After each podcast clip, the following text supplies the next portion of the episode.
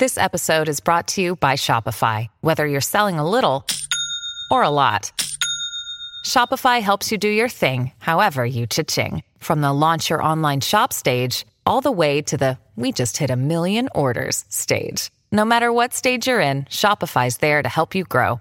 Sign up for a one dollar per month trial period at shopify.com slash special offer, all lowercase. That's shopify.com slash special offer. Tell me what's real, I don't know if I can feel. All that we have is just slipping away, and I don't believe that it's gonna be okay. You can't stop the bleeding, it's almost too late. You're leaving us all behind without to break. Hey, this is Steve Baltin, and you are here on My Turning Point, where this week we are visiting Deryck Whibley from Sum forty-one in his Los Angeles home and studio. We're surrounded by t-shirts from Guns N' Roses, Black Sabbath, Tom Petty, uh, some of his favorite shows. So, great pleasure to be here today with Deryck, and let's start in talking about his turning point moments. So, there's really no right or wrong. It's just basically for you, what you feel is the moment that sort of sets you on your way to where you are today. It's tough because I don't even know. Because all I can remember is that I've wanted to do this. Like, I guess it can also be a personal moment. It can be, you know. So, but whatever. Yeah. I think. Well, I mean, I I could talk about, like, you know, being sober was something that re-solidified probably more than ever. I mean, all I can remember is, like, from the very beginning of what I, you know, just from memory, like from six years old, I wanted to be a musician. And so I sort of followed that path. But I think once, you know, I felt like all the partying and everything that it had, I'd done had caught up to me, and I had ended up in the hospital, and I felt like I was about to lose it all. Getting sober again sort of re-solidified even more than ever that all I really care about is playing music. I think I l- enjoyed music, and I felt like it was just in me before, and I just did it without thinking about it. Whereas once I felt like it was going to be gone forever, um, it made me start thinking about, well, you know, and it started respecting the fact that I play music and sort of taking care of myself to play music. You know, that was probably a huge turning point for me. Um, although it was in the middle of our career. You know. Yeah, but again, that's fine, and it's interesting because I think for most anything that you do from an early point on, and when I say you, I mean anybody, mm-hmm. there is that thing of of you kind of start to start it, you kind of sort of start to take it for granted a little bit totally. because it, it's just there. And it's interesting because I've been fortunate to speak with, like, for example, Alice Cooper, mm-hmm. who I love, one of my favorite interviews of all time. And, you know, so many musicians who've been sober for a long time have had that similar experience. And I remember I was talking to him once for Rolling Stone about it, and I asked him, you know, what was the turning point for him getting sober? And he's like, well, when I woke up spitting up blood, mm-hmm. you know. Or with Duff, again, talked about the fact that he got sober because he was going to die. Yeah. Similarly, and then he started taking up martial arts, mm-hmm. and it was finding his sensei mm-hmm. and sort of centering him in this stuff. So I think for what you're saying, it's a very common theme because, again, it's something that you want to do. And I think also it's funny because, I mean, for me, I used to study creative writing, mm-hmm. and there's a sort of romanticism that comes with the partying mm-hmm. of creativity. Yeah. And I think especially when you're a young musician and you start to get into it and you start to have all this access, it's very easy for that to become sort of the lifestyle versus about making the music. Do you yeah. find that that was kind of the case for you a little bit? In a way, like, I think you do get to a point where you do start taking what you do for granted because you just do it, and, you know, the cycle continues. You make music and you go out and you play, and um, and there's all this this party as- aspect to it, and it's all just one big thing. And to for a long time, you just want that thing to just keep going, and you don't really think about much of it. And then it gets it, it can start to spiral a little bit, and you start partying a little bit more. Um, I mean, for me, the thing that took my drinking to a different level was not just partying. There was partying, but then I also have a back injury, and in I was self-medicating that pain with alcohol. So that was the that was the only time, like, when my back started getting really bad, around when I was like thirty, thirty-one, and thirty-two. It just every year seemed to get a little bit worse. And so I started drinking a little bit more because of that, on top of the party. So I was drinking at times when I wasn't partying because I had pain, but then I would party that night too. So it was just a, you know, I was doubling it all up, and that's what got me into trouble. And then when it started getting to that kind of level, the music and performing kind of becomes an afterthought. You're not really thinking about it as much anymore. You're kind of thinking about what's going to happen after the show instead of the show, you know? And even though you enjoy playing, it's just like, okay, cool, we're going to do this for a bit, and then we're going to go out, and that's the exciting part, you know? Um, and that's when you start taking it for granted. Well, it's really funny because the reason I was smiling as you said that is uh, there's a band that I will not name publicly, mm-hmm. but it's funny. Um, I've done more than my share of partying uh, over the years. Mm-hmm. I've only ever done coke once in my life. I couldn't stand it. Okay. But what was really funny was, and again, I will not name the band, but they were playing a sold-out show at the John Anson Ford Theater mm-hmm. in L A, and I was with the girl that I was seeing at the time, and she knew the band. Mm-hmm. They didn't even do an encore because the drummer was so excited to come with us to go pick up oh, the yeah. coke. Yeah. You know, so it's like, yeah, I think a lot of bands go through, you know. And by the way, the band is now, I think they got back together at one point. I don't know if they still are, but they were doing great, yeah. you know, and they really enjoy it. I think it's a very common thing that happens. So it's interesting for you then. I'm curious, and we'll come on to the music. But this ties into, too, I'm very excited, by the way, about Disrupt Tour this summer mm-hmm. because John Reese has become a good friend. Okay. You know, and I absolutely love Bert and Anthony, mm-hmm. uh, Bert from The Used and Anthony Green. It's just great people on the tour. Mm-hmm. And there's a lot of really strong, positive people there in terms of their sobriety and people who, you know, have a lot of good things going on. For you, have there been people that you've looked to or that have become mentors or friends? Because, like, for example, I mentioned Alice Cooper, who's been sober for thirty years. Mm-hmm. I don't know if you know him personally, but again, there's so many people in the industry mm-hmm. who've had these experiences and that you can sort of learn from in terms of the whole, because look, it either goes one of two ways. You either end up Jim Morrison mm-hmm. or you end up Slash and you're sober and you have a good life. Yeah, yeah. Yeah, I think... Um I think Duff was always sort of an inspiration, even before what happened, like that I, uh, when I had liver and kidney failure. Before that, when I always knew his story, and I obviously loved Guns N' Roses when I was growing up. Um, and but I knew his story, and I knew that he had gone through all that and gotten really healthy and was doing really well. And I used to say to myself, when I knew I was getting kind of bad, I was saying, okay, I'm not going to, I know I'm going to get a handle on this. I'm going to do the Duff thing. I'd always say to myself, you know, I'm going to get healthy. I know I'll get out of this. And I thought I would quit it. And instead, you know, I, what happened to me is I ended up in the hospital. Um, but then when I got out, you know, Duff again then was an inspiration because, you know, I, I reached out to him and I didn't know him at the time. I'd run into him a few times, but not enough to know him. Um, but I got his contact and I contacted him, and, um, you know, he gave me some advice and he was really great. And it just, but his story was really the more motivational, like inspirational kind of thing. Well, it's interesting because one of the things he talked about when he was on the show was obviously getting involved with martial arts. Mm-hmm. And then, of course, he was doing the financial column for yeah, both yeah. Playboy and The Weekly. So it's funny because, um, you know, I, I think what happens is, you know, as you overcome addiction, I remember talking about with Dave Navarro once, and he's like, well, there's all this time that you used to spend on addiction mm-hmm. that you have to fill. So I'm curious for you, what have become those other interests or those those passions? I always wonder about that because I don't really do anything different. Nothing has changed in my life other than now I just don't drink. Um, but again, I've always heard, you know, everybody's different, and yeah. it's always different for everybody. And so I don't know what that means. Uh, I don't know... why I haven't found something else that I do. Like I always, like everyone always asks me, so you must drink a lot of coffee. I'm like, no, I don't have any caffeine. I never did. And I still don't. Um, you must work out all the time then. I don't, you know, it's just, I just still do the exact same thing I always did. Uh, just minus a drink in my hand. But what's interesting about that though, then, you know, there isn't necessarily that obvious substitute, mm-hmm. but we talked about the fact that you do appreciate music more. Yeah. So maybe in a sense, music became that thing. I've thought about that too. Um, it's it doesn't feel like music is much more in my life, but I definitely appreciate it more and respect it more.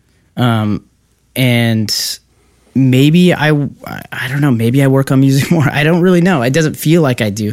Um, so I don't know. I, I felt like when I was drinking, before I started drinking to sort of curb my back pain, when I was just drinking to for fun and socially, I felt like I was pretty functional. I was always able to work. I always got work done. And and I wasn't just drunk all the time. It was just at it was probably drinking every day, but you know, at the right times it, it felt like. Um, so now that I just don't do that, uh, I don't know. I don't I really don't know what has replaced it, I guess. Well, it's funny though, because you also said before we got on air that you had been on tour. I asked you how long you've been in the house, and you said three and a half years, but mm-hmm. you've been on tour for three of those years. Yeah. So the other thing being that obviously you're just on the road constantly. Mm-hmm. So, so that hasn't changed. That's how it always was. Right. And you know? so, but it's also in terms of filling in that downtime, I'm sure there's also still the routine of be, of doing promo, mm-hmm. being on the road, things of that nature. Mm-hmm. Yeah. Everything's, well, I mean, everything's the same. You know, I guess uh, the only difference now on the road is I have a little bit more, I, I just don't feel as rough. Like it, the time is a little bit easier on the road because, um, you know, when you're doing all that work and you are drinking that much, you do tend to feel pretty tired and pretty run down. And then you have some more drinks to bring you back up. And um, it's that cycle of going up and down, up and down every day. So that's gone, you know. Mm-hmm. That's funny though, because I think one of the things that's cool too is as, as for anyone, as you step out of that, and especially for you who had an experience where you nearly died, mm-hmm. you do get to appreciate things more and you have that different perspective. And it's funny because even if it's not so overt, I mean, I'm sure that that passion for music does feel a little stronger. And it's cool, like, for example, people can't see this because it's a podcast. Mm-hmm. You're wearing a Beastie Boys shirt. Mm-hmm. Also in your studio, I've been loving all the T-shirts yeah, yeah. going These all around. These are shows that I've gone to, yeah. Yeah, so it's like that that passion, though. I mean, it's funny because you say that you knew you wanted to do this from when you were six years old. Mm-hmm.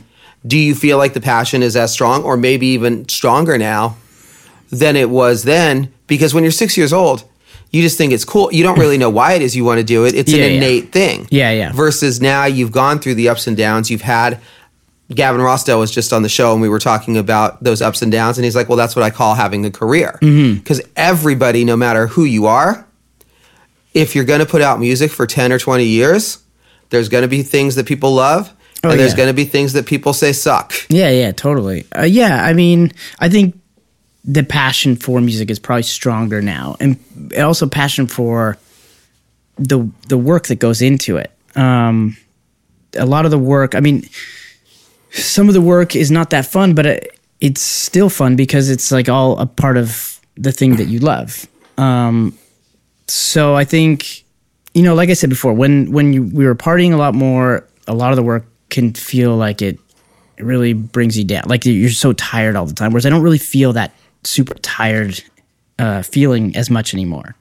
And I, I enjoy the whole process of making an album, putting it out and going out and touring and being gone for all this time. And, you know, it's still, I, I love it more now than I did before.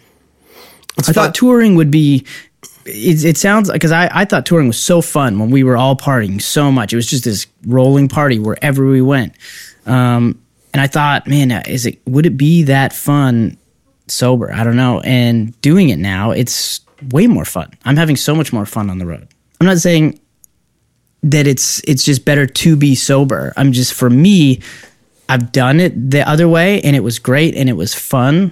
This is sort of like a new adventure in a way. And I'm having more fun now, um, just doing what I'm doing now. Pro- again, like because I think the way I was doing it before is just, it got old. Well, the other thing, too, is I'm sure you feel much more present. So when you're on stage, mm-hmm. you know, when you are, when you hear this crowd singing songs back to you, when you're interacting with fans, but be it before or after a show, or when you're talking on stage, I'm sure in all of those moments, you're way more present and more focused. Yeah, I mean, I will say the partying usually was mostly after the show. I don't think we really, I mean, we did... Tr- We drank before the shows, but not to a point where I was never really... A handful of times you, you accidentally have a few too many, but it was like literally a handful. Um, most of the time, you're, we were pretty in control before the show. But like you said, even a lot of times you would be in the show, you would be thinking about afterwards. Exactly. Yeah, and you yeah, would be yeah. looking forward to, okay, where are we going? Which bar are we going to? You know, who's coming out with us? Whatever it is, you're thinking about the party you aspect. You do start having those moments, yeah. I mean, they were more towards the end of my whole drinking thing. But yeah, you do. You, you like I said, you do start to take things for granted. So again, having being in this perspective now. And I'm sure it's funny because I'm sure so much of it, as much as it's the the being sober, mm-hmm. it's also, again, when you nearly die like you did, mm-hmm. when you wake up in the hospital, mm-hmm. you know, it, it makes you appreciate things in a different way. And it certainly yeah. makes you be much more present. It's not just not drinking. Mm-hmm. It's also, again, going through an experience like that. Absolutely. I yeah. hope that when you come out of it, you do have a sort of a different appreciation for things. Oh, yeah, definitely. I mean... And when I say I hope you, I mean I, I'm referring to sort of the general you, of everybody. Course, yeah, yeah. yeah, yeah, yeah. I mean, I think I think it's just without even thinking about it, you just do. You know, it's just there. I mean, that's for me going through things like that. Yeah, it's like I said, I, I had so much more passion about everything in my life. Well, it's fine for you now then, and th- this comes back to, too, I mean, I mentioned the Disrupt Tour, right? Mm-hmm. And I'm sure you've known all those guys for a very long time. Some of them, yeah. But I imagine as well, so there's something about sort of the camaraderie mm-hmm. of playing with people you've known for a long time. Mm-hmm. And then there's also another interesting thing that comes about it, is that musically, there are songs that you did that you probably associate with those times, or songs that you would just do on autopilot because you simply had to do them, but you weren't feeling them that much because of where you were in life. But I guess what I'm getting at is, are, are there older songs now or songs from that period that almost feel new to you again because you are kind of a different person? Um, yeah, that's actually interesting. Um, there are, I mean, I've always felt like I've never gotten sick of playing songs, but there are songs, I guess, that become sort of new again, for sure, yeah. So what are a couple of those ones that, that either you didn't play for a long time? And it's funny, I can only refer to this from the perspective of a fan, but I know, for example, because, you know, what happens is you change in life. Mm-hmm. And as you change, you take on different meanings for songs because you hear them in a different way because you can now place them in the context of your life. Mm-hmm. What I always use as an example is Zeppelin, ten years gone. Mm-hmm. I mean, it's just a fucking great song. Mm-hmm. But it's funny because when I heard that song when I was ten years old, ten years gone, was not even born yet. So yeah, I'm like, I don't understand what the hell this song yeah, means. Yeah. It just sounds cool. Then you get older in your life and you're like, oh shit, now I get it. And mm-hmm. this song is amazing. Mm-hmm. So for you, and it's funny because I think what happens as a musician, especially as you get older, and there are songs you wrote like fifteen years ago, you're a whole different person in life. Mm-hmm. You can almost start to look at them as a fan and see them from the perspective of being a different person. Yeah, I guess I don't really go back and look at our music that much like that. Um, well, it's but I know most, what you mean. I was just going to say, sorry, most musicians don't. Yeah. But it's when you have to play them live, or for example, when you're doing a greatest hits mm-hmm. or whatever, that then you can sort of have that moment. Because most musicians, it's it's funny. I mean, as someone who's interviewed thousands of musicians, I've talked about this with many people, and it's it's kind of how do you tell the narcissistic sociopath? Mm, yeah. By the one who goes back and says he plays his own music. Yeah, yeah, yeah. Yeah, no, I think it's kind of I, I it's cringeworthy to go back and listen. To, I can't listen to stuff. It's it's too too weird. Um, but when you play it live, or when you, or when let's say you're in a store or something or whatever, it comes out. You know, I think well, playing it live is the only way I would really sort of go back to play. Like this past tour we just did, we were playing some songs that we'd never played or hadn't played in like fifteen years, and um, that. was kind of like an eye-opener because I sort of realized the, some of the songs that we just took out of our set were always, if it wasn't like the fastest or the the hardest song, we would not play it. But I didn't really ever think that, uh, you know, we only started putting some of the sort of mellower ones back in the set because people were asking, why don't you play this? Why don't you play that song? And so we were like, well, I don't think anyone's going to like it. Really, it was just because we didn't like it. And so when we started playing it now, older, I th- and seeing the reaction and actually enjoying it on stage, those are some of the songs that we kind of are sort of like hearing new again. And yeah, it's it was kind of a weird experience to sort of all of a sudden like a song that you hated before. Well, but that's funny because it's kind of what I was getting at in terms of the the how you change. Mm-hmm. And I'm sure also there is that feeling of, again, it's it's like the mentality of uh, when you're younger, right? Mm-hmm. You think punk music yeah, yeah. is a certain thing. It's just, it's got to be played at fucking yeah. one forty B P M, and it's just fucking fast and loud and aggressive. Mm-hmm. And then you get older and you can appreciate, okay, maybe the greatest punk album of ever time was John Lennon Plastic Ono Band, mm-hmm. because you look at the statements that made and the way that it was delivered, mm-hmm. there was certainly a punk ethos. And I'm not saying, by the way, that it's the greatest punk album, but you yeah, know what yeah, I mean? What it has saying. a very punk of course, mentality. Yeah, yeah. Yeah, so that that's that thing. So for you, as you've gotten older, do you feel like the message kind of changes, but also the way that you deliver it? So it's like you can appreciate things in a whole new way. I think as I've gotten older, I realized that even when I was younger, what I liked was dynamics in music. I liked the up and down. When I started going back and listening to records that I remembered in high school, there's a lot of dynamics there. And when we were making records, we had songs that had some dynamics, but we wouldn't play them live because we just wanted everything to be on stun. Every song had to be, you know, fast, aggressive, and loud. And we we didn't, I don't think we knew how to have dynamics in our set back then. Um, and now I appreciate that, and I enjoy that, trying to build a show that goes up and down, and, and you can keep the attention and the excitement even with a slower song. Well, it's funny. I mean, looking at the shirts you have here, right? Mm-hmm. The one that stands out is Tom Petty. Oh, just because yeah, it's a little favorite. different mm-hmm. musically. Mm-hmm. You know, and I, and I think he was one of the great songwriters who ever lived. Mm-hmm. So for you, when you think of those artists who had the dynamics, mm-hmm. and it's funny, you look at like a Paul McCartney, because even when you look at an Aerosmith, mm-hmm. and the way they can mix in some of those eighties ballads, mm-hmm. and Um, you know, like a Dream On, mm-hmm. with then songs like Kings and Queens, mm-hmm. and some of just the harder, and even some of the bluesy stuff. Mm-hmm. You know, they were great at that. So who are those artists for you that you really appreciate and admire for the way they did the dynamics you're talking about? Or when you think about now building a show going forward, that you think that's the type of thing that we would want to do? Um, I would say, I mean, that's difficult. I, I I think Aerosmith is one of my favorites, and I've seen a lot of shows, and I do love how they, I, I look at their show a lot, and even though we're such different bands, I, I sort of use them as a reference of, uh, for certain things. Um, Tom Petty is probably one of my favorite songwriters. Um, and again, I don't know, I, I sort of, I find like I take something away from every show that I go to see. I mean, it could be Metallica, Iron Maiden, and then the next night I could be seeing E L O, you know. Um, and there's always something that I always kind of take away. I don't know, whether it's good or bad. I feel like I learned something at every show I go to, and I go to a lot of shows. What was the last show you saw, just for fun? Um, I think it was Elton. The Forum was the last one. Um, I don't know. Uh, I saw Kiss, The Forum recently. Other than that, I, I I know I saw a few this year, but then we had to start touring, and that's when I don't get to see anything anymore.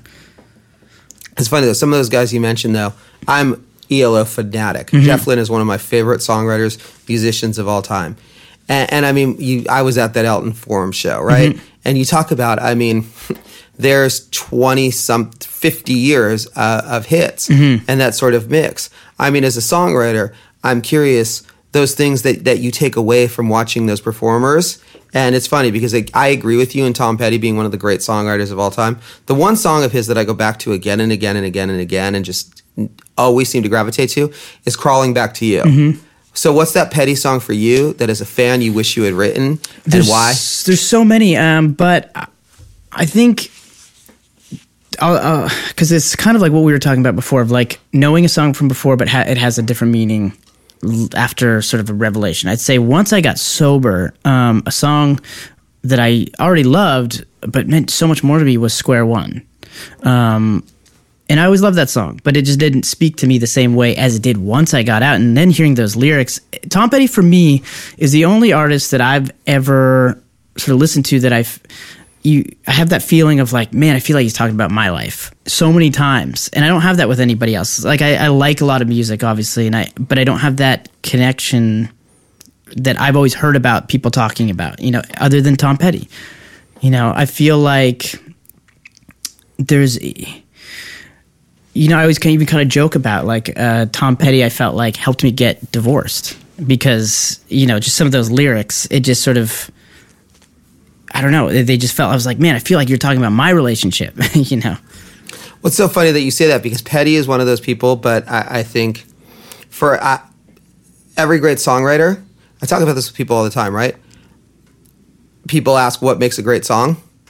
Universality. Mm-hmm. I, I think the most important thing to a great song is when you can hear it and you feel like it is speaking to you, mm-hmm. or when you feel, and going back to Plastic Ono Band, John Lennon's Mother is the song I use as the mm-hmm. prime example, because again, you may never have lost your mother. Mm-hmm. It doesn't matter. You can still feel the pain and the of desperation yeah. he's going through. So it's so interesting for you as a songwriter, because obviously you have this connection with your fans. Mm-hmm. And as a songwriter, look, I, I always put it this way, you try and do your best work, mm-hmm. but you can't do your best work. Because if you do your absolute best work, there's nothing to shoot for going forward. Mm-hmm. I would say, like, look, if Coltrane had felt like he had done absolute perfection with The Love Supreme, what's the point of continuing to make music? Mm-hmm. So for you, what have been those moments as a songwriter where you feel like you've come closest to that universality and that feeling, and also where you've just heard from fans that it's like, okay, this is a song that speaks to my life, that connects with me. And as a songwriter, that's the greatest compliment you can get, is when people say this song has saved my life or helped me in some way. Yeah, I mean, I do hear that from our fans. Um, uh, do you mean like a certain song? Yeah, are there particular songs there, there that you... There are songs, yeah. There, I mean, there's a song that I wrote that I just sort of dismissed and never thought it was anything special whatsoever. I still don't even know if it is, but for some reason, it seems to mean a lot to people in their relationships. It's a song called With Me, and it was a slow ballad kind of song, and I don't even think it was recorded very well. I don't think the version that we originally put out was very good, but for some reason, that song was never a single, um, but we made a video for it, because it was getting a lot of attention for some reason out of nowhere. It, it appeared on iTunes top ten chart for no reason. It wasn't a single. It was a year after the album had come out, and it stayed there for, I don't know, weeks and weeks. So we said, well, we should probably shoot a video for this thing. So we did. Never thought about it ever again. We never played it. But the video is one of our biggest videos on YouTube. It's also a song that people always come to me and say it's their wedding song. Um, It was a song that I never really thought much about. You know, for some reason, it speaks to people. It's funny, when that happens, can you then go back and listen to it and, and hear it from their perspective and see, like, okay, maybe now I get it a little bit more? Yes, only because I came up with a different version of how to play it live. Once I started playing it on acoustic, and, I mean, it starts out on the record acoustic, but it goes into, like, a sort of typical kind of heavy chorus, because we're trying to not be too light, you know. So when I played the song for what it is and just kind of built it more, I don't know, just organically, I guess, like with the five of us on stage, kind of, there's piano in it now. So it just like, it just is a better arrangement to me. Um, and now I sort of get the song, and I love playing it. It always gets a great reaction. And I always think, how does anyone know this song? It was never released as a single. But that's one of the cool things that exists today, is, and it's been that way for, first of all, I, it's why I laugh when I talk with artists now about the idea of a single, right? We were talking about this the other day, Adam, the engineer, you know, we're friends, and, and there's no such thing as a single anymore. Mm-hmm. Because the minute that you put out a record, all twelve songs are going up on YouTube, and the audience is going to say, this is my favorite song now. Yeah, but the single, I mean, in the that sense of having a big push behind it and marketing money put out for it to be everywhere, you know, like, that's a single to me. It is a single, but again, as you well know, with with me as an example, you can say this is the single, and we're going to put a lot of money behind it, and we're going to do a video, and we're going to do a big push behind it, mm-hmm. and then you say that's a single, and then you go up and you play the new album on stage, and there's a song that's track eleven that you feel like, eh, I don't know if it's a good song, but we're going to do it anyway, and that's the one the crowd loses their shit over. It's, it's really weird, and that's the only time that's ever really happened to us, I think, or at least on that level. It's weird, I don't know. But it's cool how it made you go back in and reappreciate the song. Yeah, but I can't listen to it the way it's on the album. Mm-hmm. And the funny thing is, the reason why I finally heard it for what it is is because I was at a wedding and somebody used it. And that was the first time I had heard that. First time I'd ever, somebody had ever said they were going to use it for their wedding song. And I thought, wow, okay, cool, that's strange, but uh, all right. And so I heard it. And when the chorus comes in, it's got all these heavy, distorted guitars, and uh, they're doing their dance. I just thought, no, this isn't right. This is not going to work for a dance. So I started coming up with a different version. And you know, uh, then I started to really love the song all of a sudden. But that's, I mean, also every artist is never satisfied with how a song is recorded. You always think that you can do it different. I mean, that's part of the curse of being the artist, is being a perfectionist. I always go back to, I was fortunate to get to interview Don Henley, mm-hmm. who's one of the great songwriters of all time, right? We were talking about a song like Desperado and how mm-hmm. much that means to people. Yeah. He's like, I never want to say this publicly because I don't want to ruin it for people. He's like, but we were twenty-four when we recorded that song, and all I hear is that I want to redo the drums at the end. Mm-hmm. I mean, and that's one of the most beloved songs of all time. Yeah. I mean, isn't that just every artist? I mean, it's funny. I mentioned the idea of, as an artist, getting close to your best work, mm-hmm. not being able to do your best work, because again, that leads that needs to leave you something to shoot for. But for you, and especially as you've gotten older and you're getting more of a sense of creating the dynamics you want to do, are there songs recently where you feel like, okay, we're not there just yet, but I feel like this is who I want Sum forty-one to be on the next record and going forward? Those steps of, those incremental steps mm-hmm. of just getting closer and closer to where you want to be as a songwriter.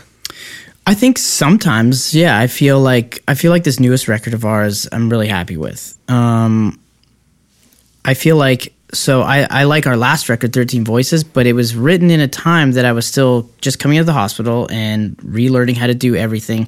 And I, I knew at the time that I liked the record, but it was more of a record to just, I needed to put that out so I could get back out on the road, because I knew the next step for me was getting better. I had to be out on the road. So f- that was probably the only record where I felt like, I like this record, and it's this is the best I can do right now, but I know I've got way more in me. And I think when we got to this record, I felt like, you know, this is much more of a, it's it's you're get you're, again you're getting closer. You're never you're so far away of what you hear in your head and what you're trying to do. So are there one or two moments in particular on the record where you feel like, okay, and again, you feel like this is this is when you say getting closer, that you feel like you can p- hear particular tracks or particular moments in there and feel like on the next record, this is going to be, this is a building block for where we're going in the future? I think, I just think that that's every record for me. Everything feels like it's, this is good, this is the best I can do right now, and I feel like the next record I'll get somewhere closer, you know, for what I'm trying to do. I mean, or at least I hope I can get somewhere closer. Um... But I don't know. I, again, like we're also in that time of the record is not out yet, and the record was finished a few months ago. And I sort of like in this period, I always you just kind of like don't want to hear it. You sort of forget what you just did in a way, because it takes me about a year after a record's done to actually go back and hear what we've done. So I sort of forget everything. It's interesting you say that. One of my favorite quotes of all time was when I was interviewing Brandon Boyd from Incubus, who's been a friend for a long time. And I thought this quote was so interesting. He said it takes him two years to figure out what a record is about. Yeah. You know, because I think for most artists, when you're making a record, you're so in the midst of it, mm-hmm. it's hard to get that perspective on it. So it's interesting. When you go back now and hear a record like thirteen Voices now, mm-hmm. with that distance, I mean, do you hear themes in there, for example, that really stand out to you? Or again, because you were going through such personal upheaval at that time, that you're almost surprised by some of the things that emerged in there? Um, I just think, I haven't listened to it in a while. I did, for some reason, hear one song recently, and I remember thinking, I was glad that I said it. You know, it was um, the first song on the record, and I'd come across a demo, that's what I was, and I didn't know, it was labeled something weird, so I was like, what is this? I was going through some old things, and I'm like, what is this song? And I listened to it, and I'm like, oh yeah, that's the demo for Murder of Crows, which is the first song, and it's, it had all the words in there, and I was like, it was a real fuck you to a lot of people in my life at the time, and the, the whole line was, you're all dead to me, and I knew, I wrote it because I knew all those people in my life were going to be listening to see what I was about to do, and that was the first song, and it was the big fuck you to everybody. And I knew they all heard it.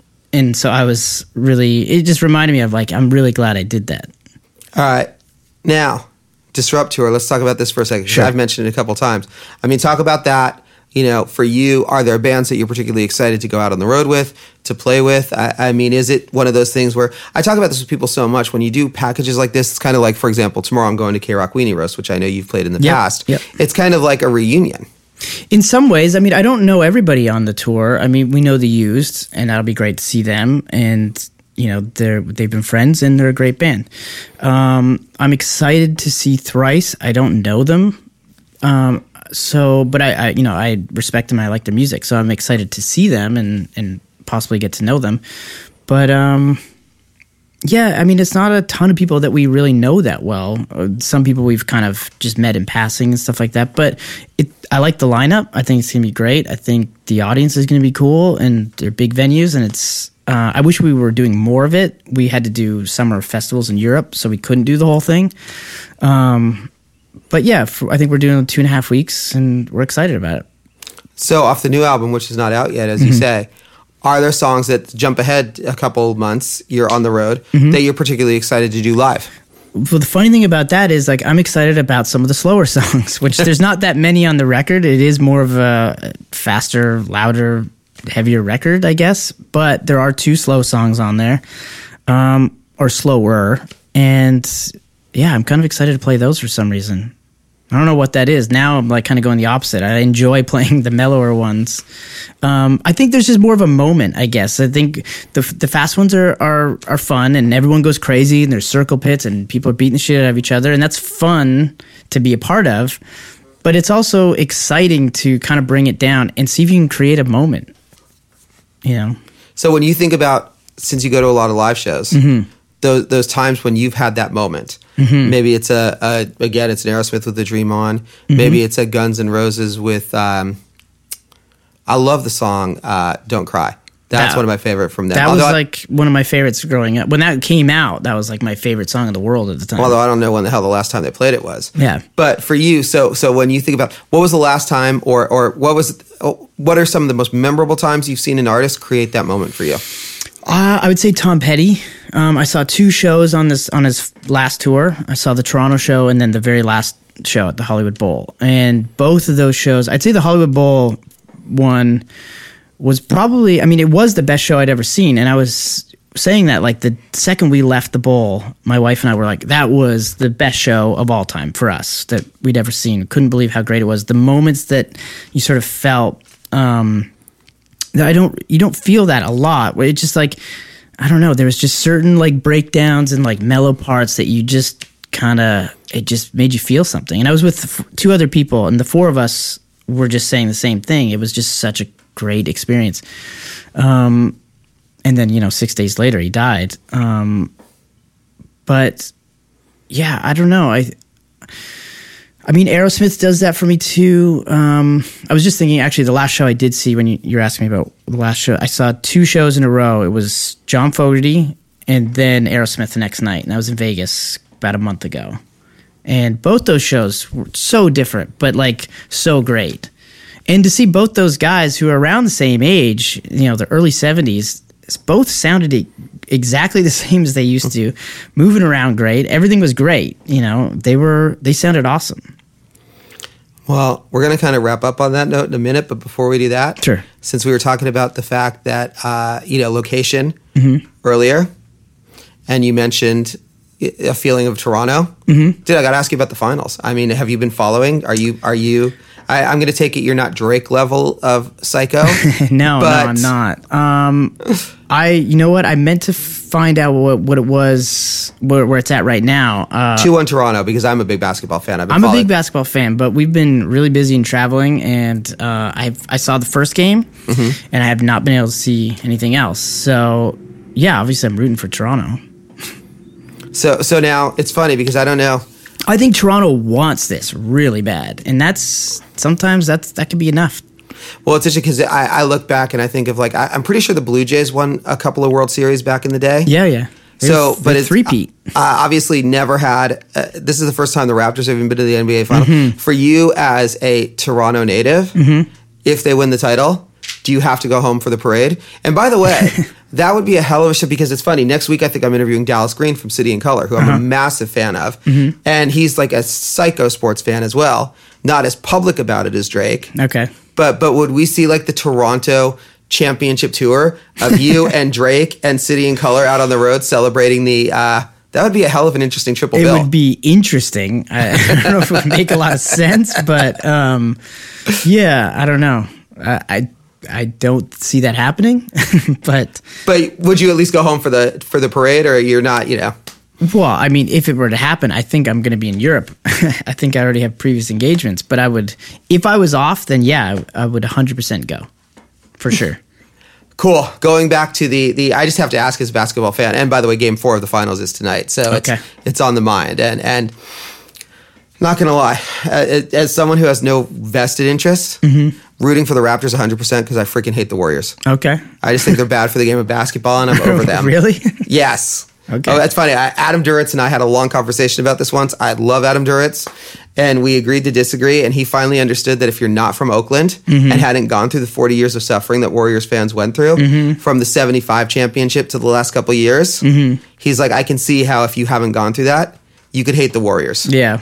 You know? Because, again, getting Durant, all that stuff, but yeah, yeah. that's a whole other matter. So... Going back to the seventies, and this ties into what we were talking about for the turning point moment at the beginning, that new appreciation of music. Mm-hmm. It, it's funny. I mean, when you see, and Steven, of course, has been sober for years, mm-hmm. and he is, I love Steven Tyler, and he's a great dude. I don't know if you've been yet to, he does now this annual Grammy viewing party mm-hmm. where the proceeds go to Janie's Fund, which helps underage. I've heard about it. Yeah, it's a great event, and it helps victims of sexual abuse and women mm-hmm. who've been trafficked and things of that nature. And I, I think, you know, as you get older too, doing these charity things, these philanthropy things also give you more purpose to your music and mm-hmm. things like that. So for you, having gone through the things you've done, when you watch these guys mm-hmm. and you see a Fogerty who's in his seventies, and I mean, come on, you're talking about the guy who basically wrote half the Great American Songbook, mm-hmm. and you see Steven Tyler and you see how vested he is in doing this stuff.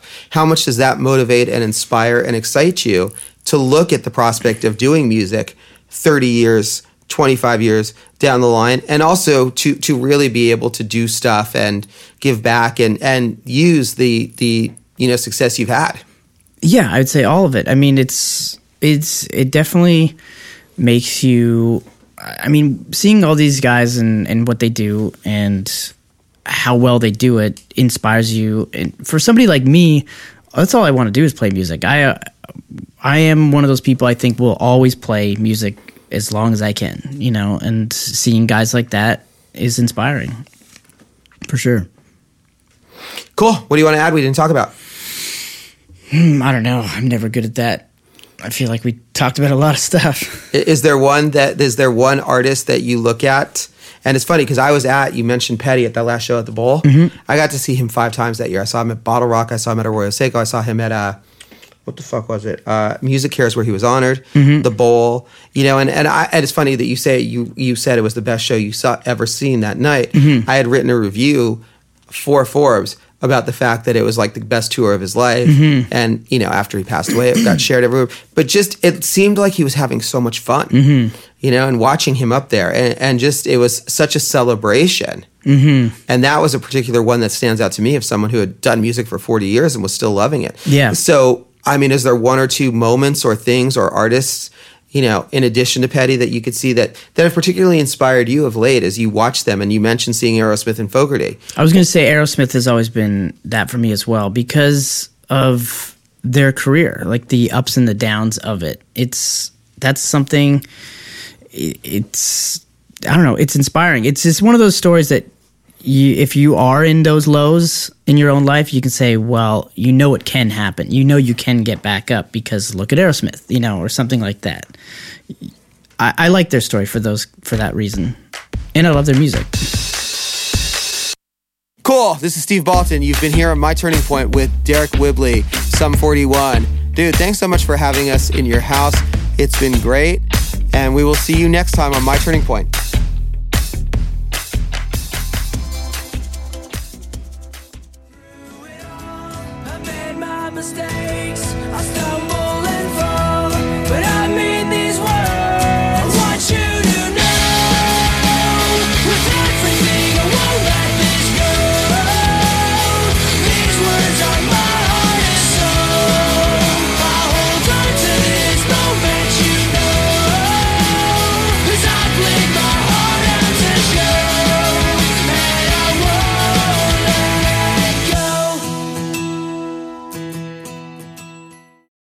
Parent with cancer, you're probably worried that your child is feeling scared, sad, or alone, when all you want is for them to just feel like a kid. Camp Kesem is a free week-long overnight camp for children ages six to eighteen who have a parent facing cancer. and was created for kids like yours to have a joyful and empowering summer. Kids have a blast together enjoying camp activities, surrounded by a compassionate community of friends. Register your child for a free life-changing adventure at kescm dot org slash camp.